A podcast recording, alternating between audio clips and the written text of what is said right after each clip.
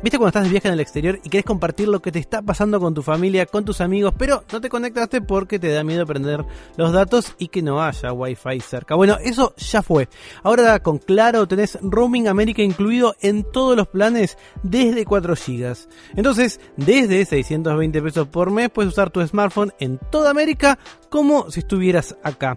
¿Qué significa? Que seguís navegando con los gigas de tu plan, con las mismas apps y redes que usas siempre y además tenés WhatsApp gratis y hablas a precio local. Ya lo sabes, vas a viajar y no querés esperar llegar al hotel para subir todo lo que estás viviendo. Viaja tranqui. Roaming América incluido desde 620 pesos por mes. Solo en claro.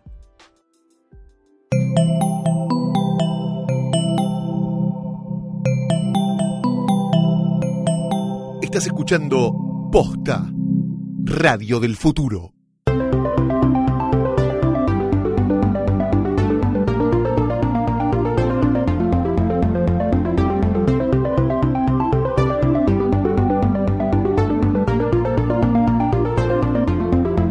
Amigos? Mi nombre es Tomás y esto es Filosos, un podcast de filosofía. Para, para, para, para, para, detenete ahí, basta. Te estoy viendo con el dedo, para, te estoy viendo. No, no lo hagas. No le pongas pausa en Spotify, no pases a escuchar el último tema de Lali, no eh, canceles la ventanita del explorador del Chrome. Yo me comprometo a que este podcast no va a ser aburrido. Es de filosofía, pero no es aburrido. ¿Por qué? Porque Filosos es un podcast sobre problemas filosóficos en donde usamos eh, obras de ficción populares como punto de partida para reflexionar, para discutir, para pensar. Una película, un cuento, un cómic son el punto de partida para que podamos charlar y pensar sobre temas complejos, temas interesantes, temas de los que quizás nunca te pusiste a pensar de la filosofía. Mi nombre es Tomás Balmaceda y esto es Filosos. En el Filosos de hoy vamos a hablar de Robocop y la filosofía de la neurociencia. Bueno, hay mucho para decir de Robocop, quizás eh, muchos conozcan la película de eh, ciencia ficción y acción, ¿no? De 1987 y que está protagonizada por Peter Weller. Robocop es eh, en la superficie una película sobre acción, sobre el poder parapolicial, sobre la tecnología, pero es mucho más que eso, porque cuando uno la vuelve a ver encuentra que habla de manipulación mediática, de resurrección, de la muerte, de qué significa la existencia, de la gentrificación, de la corrupción política, la privatización, el capitalismo, lo masculino, ah, de muchísimas cosas. La peli del 87 fue un éxito eh, de taquilla, desplegó una franquicia que todavía hoy sigue viva, tiene originalmente dos secuelas, una serie de tele, una miniserie, dos series animadas, videojuegos, adaptaciones de cómic y este gran nombre, la verdad que Robocop es un mega, mega, mega título. En 2014 tuvo una remake, justamente siempre con esta idea de un policía que es mitad humano, mitad máquina, que está empeñado en llevar la ley y el orden a su ciudad.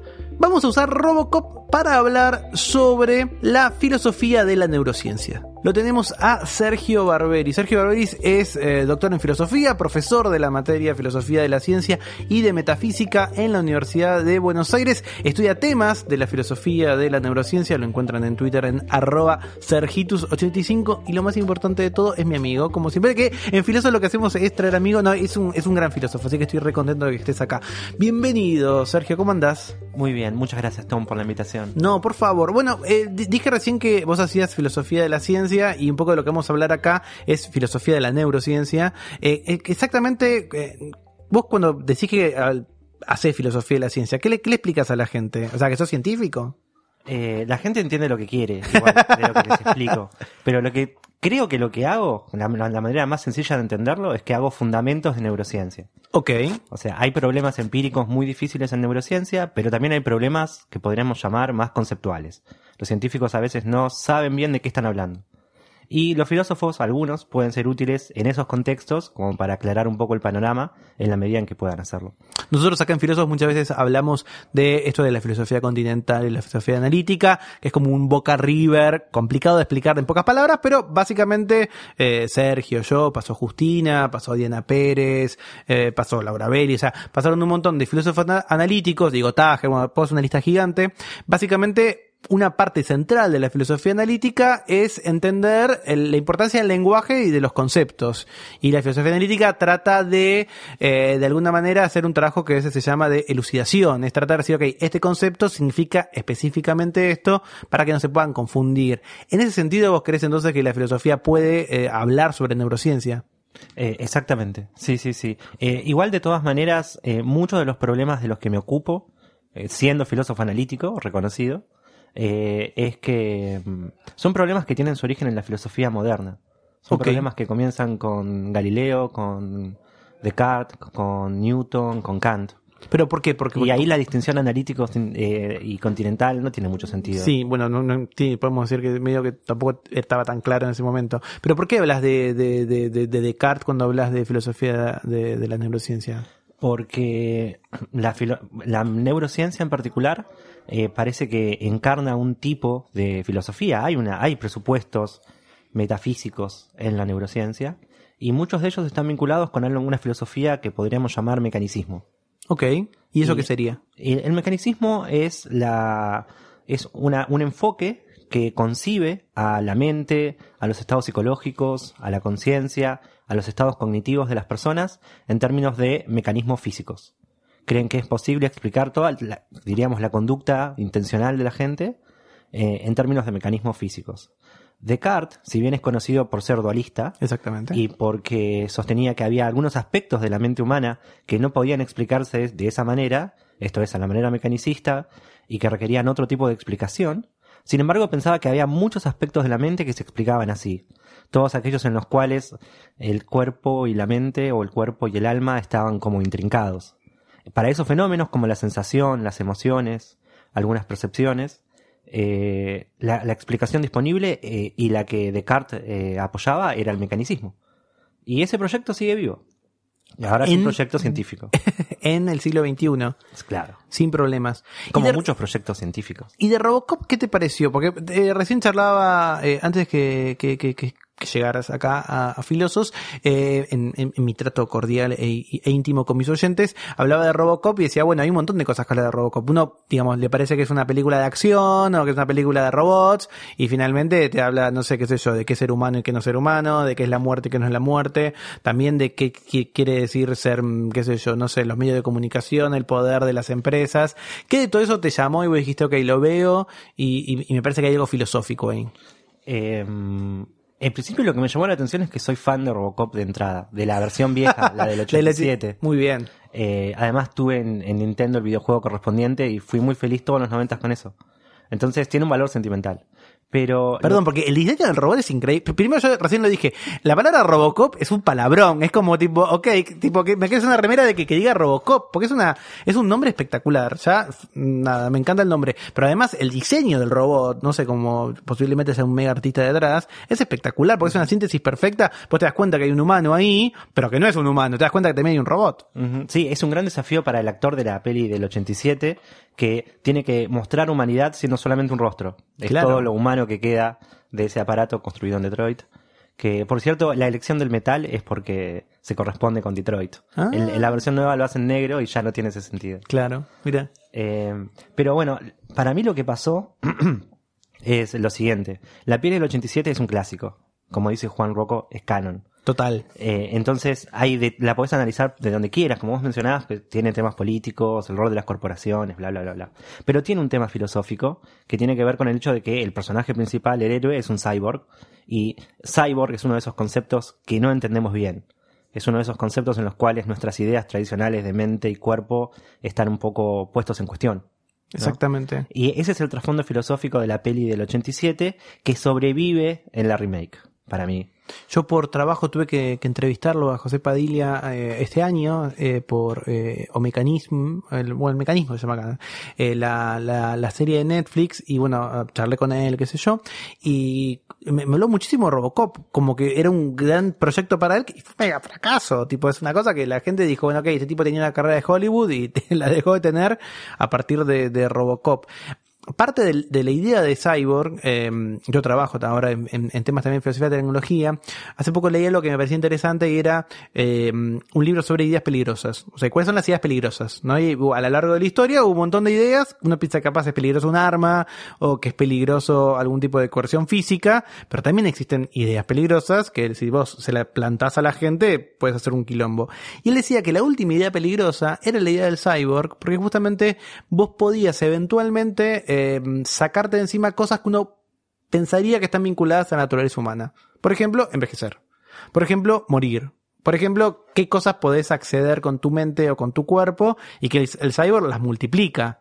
¿No? Y un poco pasa eso con Robocop, porque pasa mucho tiempo traumado de que él estaba muerto. O sea, y él no pidió volver en esa forma. De hecho, volvió en forma de producto de una corporación. Exactamente. Tiene una patente, se fabrica en China. De hecho, el, Robocop nuevo está fabricado en China. El anterior era industria norteamericana. Directamente. Bueno, ya que Detroit no es el mismo del 87 que el del 2014. Eh, entonces, ¿vos crees que eh, Cyborg es algo que uno como filósofo debería empezar a explicar ese concepto? ¿Cuáles son eh, los límites? Porque uno podría decir que, nosotros dos ahora estamos charlando tenemos lentes, eh, porque yo soy miope y astigmatismo, vos calculo que algo parecido a todo eso. De alguna manera tenemos una prótesis puesta. Y aquel que nos está escuchando que tiene eh, lentes de contacto o que se operó, hace poco mi abuela se operó y se sacó las cataratas y le pusieron nada, un cristal, mm, digamos, que no es, o sea, no sé si es orgánico o no, pero no era parte de su cuerpo, también tengo una abuela cyborg de alguna manera. Perdón, y también de- se operó de la cadera, y la cadera que tiene no es de ella, también es como de a poco mi abuela se va robocopotizando, ¿no? Sí, sí. De hecho, en la peli, una de las cosas buenas de la peli es que te, lo, lo que hacen es, es una cuestión de grado.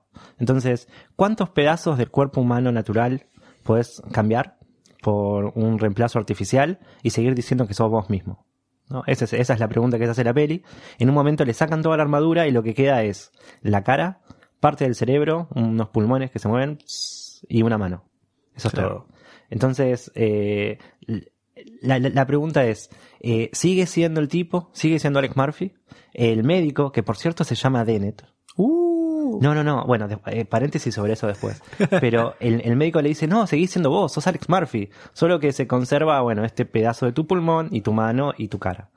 Y no se lo cree nadie en toda la peli, ¿no? O sea, eh, parece que si jugás, con, que si corres esa cuestión de grado hasta el límite, ya tenés otra cosa, ya tenés un producto que puedes patentar. Acá en Filosos hablamos con, con Clara, que estuvo hablando sobre el concepto de persona en, en Watchmen, y un poco lo que charlábamos con Clara es justamente eso, o sea, en general, eh, uno, a pesar de que entiende que la separación mente-cuerpo no es como la decía Descartes, lo estuvimos diciendo recién con Sergio, esta idea de dos sustancias, de dos mundos completamente distintos, uno tiende a pensar que, eh, bueno, sé yo, no sé, el- la ontología de lo mental es dificilísimo, como la mente tal como la concebía él.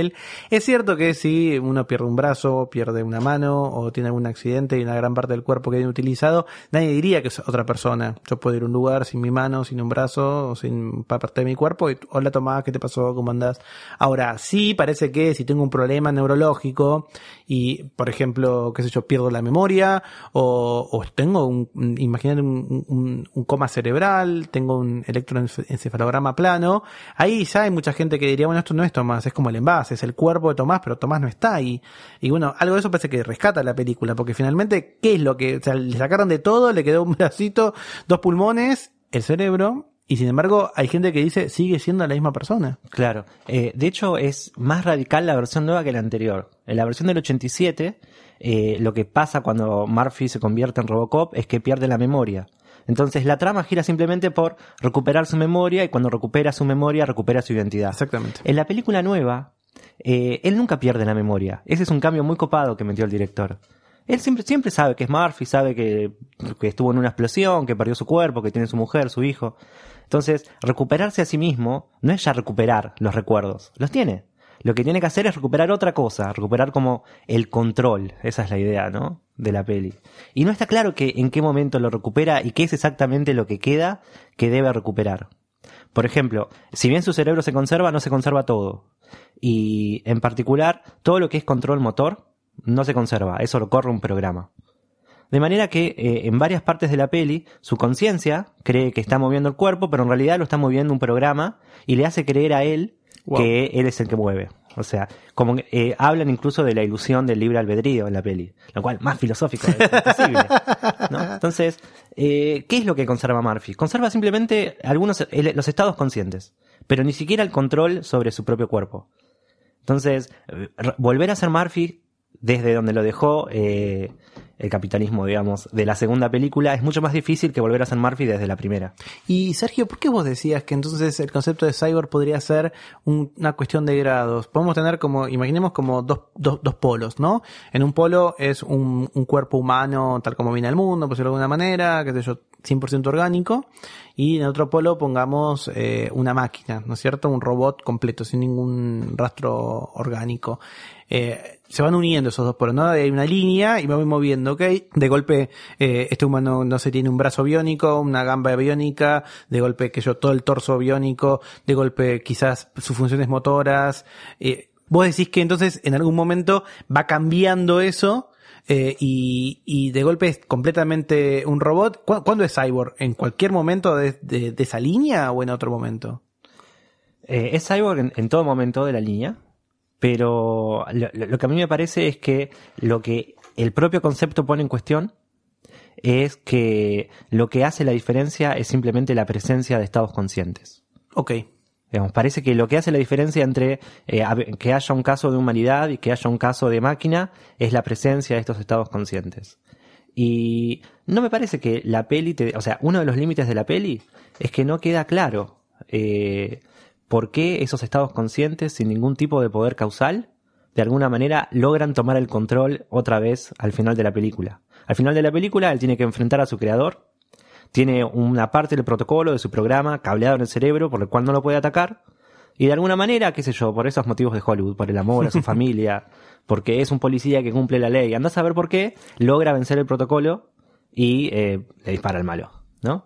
Eh, pero no, es, es un salto de fe, es en el fondo es el cartesianismo básico de la película. Exactamente, o sea que finalmente por encima de todo, de todos los de, de todo lo, digamos, de toda la prótesis que hay, la- algo así como lo humano se sobrepone a eso. Claro, claro. Pero vos estarías de acuerdo entonces que nosotros con lentes y mi abuela con, con, con una cadera, eh, con un reemplazo de cadera, son, somos cyborgs. Sí. No- sí, no eh, o sea, problemas. eh, si es una cuestión de grados, estaré dispuesto a aceptarlo. Ok. Eh, de hecho, eh, si vos tenés una especie de concepción de la mente extendida, digámoslo de esa manera, de manera que tus estados mentales no supervienen solo sobre tu cerebro, sino sobre parte de tu entorno cultural y tecnológico, entonces todas las mentes son cyborgs en ese sentido. Exactamente. Alguien que, que lo planteó, o sea, eh, la, la idea de la mente extendida es un concepto que principalmente, o sea, que, se crea, si me equivoco, en el 94 con Chalmers y con Clark, con Andy Clark. Chalmers después lo abandona, es un filósofo australiano que está completamente loco y rayado y búsquenlo porque tiene un pelo divino.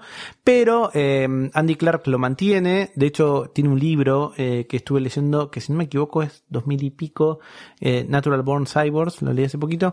Y justamente esta idea de la mente extendida es, ok, tradicionalmente pensábamos que la mente era todo lo que estaba dentro del cráneo. Entonces él habla justamente de qué pasa fuera del cráneo. Y eso puede ser cuando utilizamos un lápiz y un papel, cuando utilizamos nuestro teléfono, cuando utilizamos un mapa. De alguna manera, esos elementos son parte, hay mucha discusión, pero podríamos decir constitutiva de los procesos cognitivos. Eh, y eso es interesante porque abre la idea de que nosotros como especie necesitamos de más cosas de la mente para pensar, incluso de un punto de vista evolutivo. Yo esta semana estuve leyendo eh, Matifurio, se llama, es un eh, antropólogo eh, cognitivo, es una categoría extraña pero altamente especulativa pero divino. Y él justamente lo que plantea es repensar todas las pinturas rupestres, no como manifestación de que eh, un homínido alcanzó algún tipo de desarrollo, sino justamente como eh, la herramienta que le permitió alcanzar ese desarrollo. En general nosotros pensamos, hace, no sé, 100.000 años hubo una especie de salto eh, cognitivo interesante, que no se sabe bien qué es lo que sucedió, en donde generalmente se pensaba que, bueno, ok, de golpe los homínidos empezaron a pensar algunas cosas que antes no pensaban y se supone que hay algo así como pensamiento abstracto o algo de eso. Y aparecen en algunas de esas pinturas animales que no son animales de los que efectivamente cazaban, sino que parecen ser como una combinación. No, qué sé yo, no sé, como un, mi- mitad búfalo, mitad serpiente, poner algo así. Y lo que, lo que dice Mati Furios es, ok, hay que pensarlo al revés. No es que el homínido, lo, digamos, llegó a esa idea y la dibujó, sino que como podía dibujar, de golpe dijo, uy, mira, si sumo esto y sumo esto, mira lo que aparece. Y eso fue lo que le trajo la idea. Y eso también es como un cyborg, sería un cyborg para, para Clark, porque finalmente es, ok, algo del exterior me permitió acceder cognitivamente a lo que era imposible. Robocop, digamos, poder tener acceso eh, a un procesador mucho más rápido que la mente humana, le permitía disparar o hacer cálculos eh, increíbles, mucho más precisos de lo que cualquier otra persona podría hacer. ¿Y vos pensás que en, este plan, digamos, eh, cyborg robótico, eh, podemos pensar en que en, el futuro los humanos, la especie humana, no tendría, por ejemplo, que enfermarse, no tendría que morir? Pasa que son dos cuestiones distintas. Eh, por un lado, o sea, tiene que ver con dos grandes misterios de la ciencia actual, me parece. Un, misterio, por un lado, es la conciencia, y creo que eso está tematizado en la peli. Y otro misterio es, por ejemplo, eh, cómo, cómo explicamos enfermedades celulares, como el cáncer. ¿no? Creo que. eh, y hay, hay trabajos contemporáneos sobre eh, cuáles son los mecanismos que subyacen, por ejemplo, a la regeneración celular en el intestino para, y cómo la naturaleza tiene ciertos mecanismos para evitar la proliferación de cáncer, por ejemplo, de colon. ¿no? Y esos, eh, esos estudios señalan la posibilidad de eventualmente reemplazar esos mecanismos con mecanismos artificiales y, y, e- evitar el, digamos, la multiplicación de células, ese tipo de cuestiones. Entonces, hay problemas en, en la teoría celular y en biología celular que pueden conducir a desarrollos en ese sentido. Eh, interesantes. Pero por otro lado, eh, en lo que corresponde a las neurociencias, que es una rama de la biología, está bien, pero no se corresponde tanto con, con, los, con los estudios de biología molecular, eh, en esa rama el problema es otro. Digamos, el problema es entender cómo sería posible construir una, no sé, una población neuronal artificial que desempeñe la misma función computacional que nuestras neuronas en un área. Ese es otro tipo de reemplazo, que no tiene tanto que ver con eh, la vida, eh, la, evitación de la muerte, sino con la mejora sustantiva de nuestras capacidades cognitivas. Y si se quiere, eh, aumentar el tiempo de una perform- performance cerebral adecuada, ¿no? Todos los problemas que vienen asociados con la vejez. O sea, tratar de estirar la vida útil, o sea, que no tengamos una degradación natural que sucede con nuestros abuelos y la gente mayor, sino que eso te- tengamos más vida útil, digamos. Claro, o sea, eh, algo parecido hay en, en, en los reemplazos, por ejemplo, en el sistema auditivo, ya tenemos algo parecido a eso, pero el tema es eh, ascender un poco en los niveles de organización del cerebro a funciones que llamaríamos no, no periféricas, sino funciones más centrales. Pero para eso necesitas una buena teoría acerca de cómo las neuronas computan. Y eso no existe por ahora. No existe por ahora. O sea, no, no tenemos una teoría canónica acerca de cómo las neuronas computan. Ese es uno de los problemas, estos científico barra filosóficos abiertos, donde podemos colaborar. ¿Y por qué, Sergio, decías que eh, las, eh, la, la muerte o, digamos, o enfermedades como el cáncer y, y otro tipo de cosas son misterios? ¿Qué, qué diferencia habría entre un misterio y por qué decís que la manera en que computa una, una célula, una neurona no es un misterio? No está bien, o sea, no, no quiero cargar la palabra misterio. No, bueno, pero es una palabra que usaste y es interesante. Sí, eh, son, pro, o sea, si somos un poco cunianos, eh, hay algunos problemas científicos que pertenecen a lo que llamaríamos la ciencia normal y algunos problemas científicos que pertenecen a lo que llamaríamos ciencia revolucionaria. Y me parece, llamaría misterio a todos esos problemas cuya solución requieren ciencia revolucionaria. No solo hacer más de lo mismo, siguiendo los principios que funcionaron hasta ahora, sino hacer algo radicalmente nuevo, con principios sea, como que- nuevos.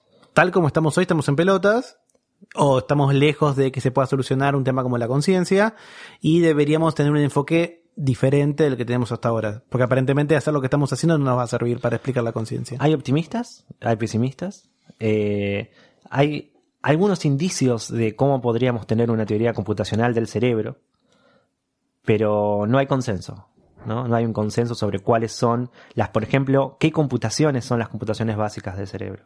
Claro. Eh, mientras, eso, eh, mientras eso no exista, es un problema de ciencia revolucionaria. Ok. Y yo creo que eh, muchos problemas vinculados, por ejemplo, a la búsqueda de cura de enfermedades, son misterios en este sentido de que requieren ciencia revolucionaria. Eh, o al menos requieren, por ejemplo, un trabajo interdisciplinario a un nivel al cual no estamos acostumbrados desde la ciencia del siglo XX. Eso seguro. Recién eh, decía Sergio esos conceptos cunianos por Thomas Kuhn, los que hicieron pensamiento científico o, alguna materia así eh, sobre, sobre filosofía de la ciencia o epistem- epistemología, lo recordarán. Y, mm, vos mencionabas también que los nombres de eh, algunos de los personajes de la nueva Robocop eran filosóficos, ¿no? Sí, un montón. De hecho, es- eso fue lo que despertó mi interés, en primer lugar. Eh, más allá de Murphy, que conserva su nombre de la peli vieja, eh, tenés eh, el neurocientífico que se encarga de cablearle el cerebro al Robocop, es Dennett. Un australiano completamente. La ayudante coreana de, de Dennett es eh, Jae Kim. Alguien que supuestamente trajo una hipótesis más o menos confiable para hablar del fisicalismo, exactamente. Claro. Eh, después, el archienemigo de Robocop en la peli se llama Sellers. Uh, como, como Peter, que es, digamos, otro filósofo clásico estadounidense que habló justamente de todos estos temas. Y por último, hay un- acta que prohíbe el uso de robots o drones eh, para política eh, interior, que es el acta Dreyfus. Exactamente. Y que Dreyfus también, Hubert Dreyfus es otro de los grandes Sí, sí, sí, filósofos sí. acerca de la inteligencia artificial. Que está- O sea, quizás es una casualidad, habría que preguntarle otra vez, pero Uh, para mí no es Creo casual. que tengo el celular de Padilla. Ahora, hola, señor O Padilla. sea, no es casual que cinco de los personajes principales de la peli sean filósofos de la mente que estudiaron el problema de la conciencia, todos ellos. Es raro. Obviamente. Es obviamente. sospechoso. Y es muy- mucho más interesante ver cómo cada uno de ellos eh, representa en parte su personaje. Dreyfus se, se opone a las computadoras y a los robots, como el filósofo. Hay un texto buenísimo de él que se llama What, con- eh, What Computers Can Do, ¿no? A lo que las computadoras no pueden hacer. Es un, ar- no sé por qué yo estoy con los años, creo que es el 72. Eh, Es, es de los 70, no estoy sí, seguro. creo que es 72 y creo que en el 90 y pico él saca What Computers al- Still can do. Still Can Do, exactamente. Sí. Bueno, Bueno, el- eh, eh, están con dos nerds de la filosofía, de la mente y de la, ciencia. La gente de otro lado debe decir, ay, qué bajón, están diciendo todos. Pero bueno, son como, mm, qué sé yo, nuestros músicos, nuestros rockeros. Claro. Eh, yo lo pienso como escuelas de Kung Fu. Son nuestros padres de diferentes variedades de Kung Fu. Tenés que aprenderlas todas. Ah, no tengo, nunca vi nada de Kung Fu más que, más que, que Karate Kid y es Kung Fu o es Karate eso, no, Karate Kid. Eh, depende. Kung Fu la Kid. original es karate y la remake con el hijo de Will Smith es Kung Fu. Ah, y ahora hay una continuación. Sí, esa Cobra- vuel- vuelve al karate. Sí, pero no la pude ver porque no sé cómo se ve. Bueno, después charlamos de eso. En Filosos temporada 2. Eh, Sergio, para terminar, em, te hago una pregunta muy polémica, pero ya que si te la quiero preguntar en la vida real, pero te la pregunto en micrófono. Ay, ay, ay. ¿Qué sentís vos con el boom de las neurociencias? ¿no? Yo que soy periodista, 500 veces me pidieron cosas de neurociencias y yo más o menos me mantuve un poco al costado porque no, no es mi métier, porque le tengo cierto respeto. Eh, qué sé yo, cuando ves eh, libros que dicen el cerebro de la mujer, el cerebro de los argentinos, eh, los argentinos somos rami, somos ramigueros porque tenemos un cerebro así, así. Por más que pongo la voz eh, irónica, no es irónico porque casi que estoy leyendo textual mm, títulos de libros. Eh, ¿Qué te parece eso? Mira, yo soy un, si se quiere, un optimista, un creyente sobre las neurociencias. Creo que, más allá de los libros de divulgación, la neurociencia como ciencia tiene, eh, no tiene que pedir ya eh, derecho a la existencia. Se, entregan premios Nobel de neuro- vinculados a temas de neurociencia desde Cajal en 1906. Y hay una larga serie de premios Nobel, todos vinculados con neurociencia. Entonces, su estatus científico o pseudocientífico está fuera de discusión. Lo que suele pasar es que cuando se realiza un, un descubrimiento que podríamos llamar uno de esos eh, grandes o revolucionarios en neurociencia, aparece todo un conjunto de literatura que extrapola o trata de extrapolar esos descubrimientos súper abstractos y quizás eh, detallados sobre mecanismos neuronales para que para la gente, para la vida de la gente, eh, porque la gente necesita respuestas en su vida práctica y quizás la neurociencia tenga algo de eso. Yo no creo que tenga nada de eso todavía. Yo de todo esto lo que amo es que eh, una fundación, no voy a decir cuál, entrega siempre un premio que es como el cerebro del año y Mirta Legrand ganó dos veces. Increíblemente. Con el mismo cerebro. no sabemos. Con carbono 14 lo vamos a detectar. Bueno, eh, ¿se les ocurre al- al- al- alguna lectura piola, eh, mm, legal o ilegal, o sea, que se pueda descargar o que se pueda comprar, idealmente en castellano, sobre estos temas o no? El, el libro de Dejan, que no sé bien cómo se pronuncia, pero su apellido se escribe Dejaene en español. D-J-N, ok. Sí. Eh, Dejan eh, es eh, la conciencia en el cerebro. Creo que es una introducción seria a la neurociencia, especialmente a la neurociencia de la conciencia. No tiene ninguno de esos consejos prácticos para la vida que quizás son innecesarios y te da una imagen de lo que se sabe y de lo que no sobre este el problema mente-cuerpo visto desde la ciencia. Muy bien, espectacular.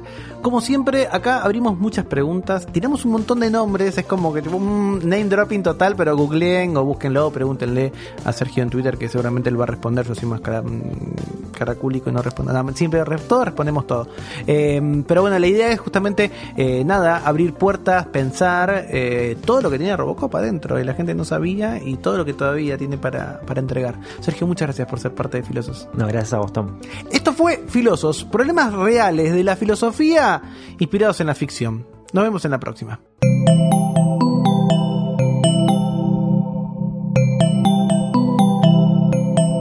Estás escuchando Posta, Radio del Futuro.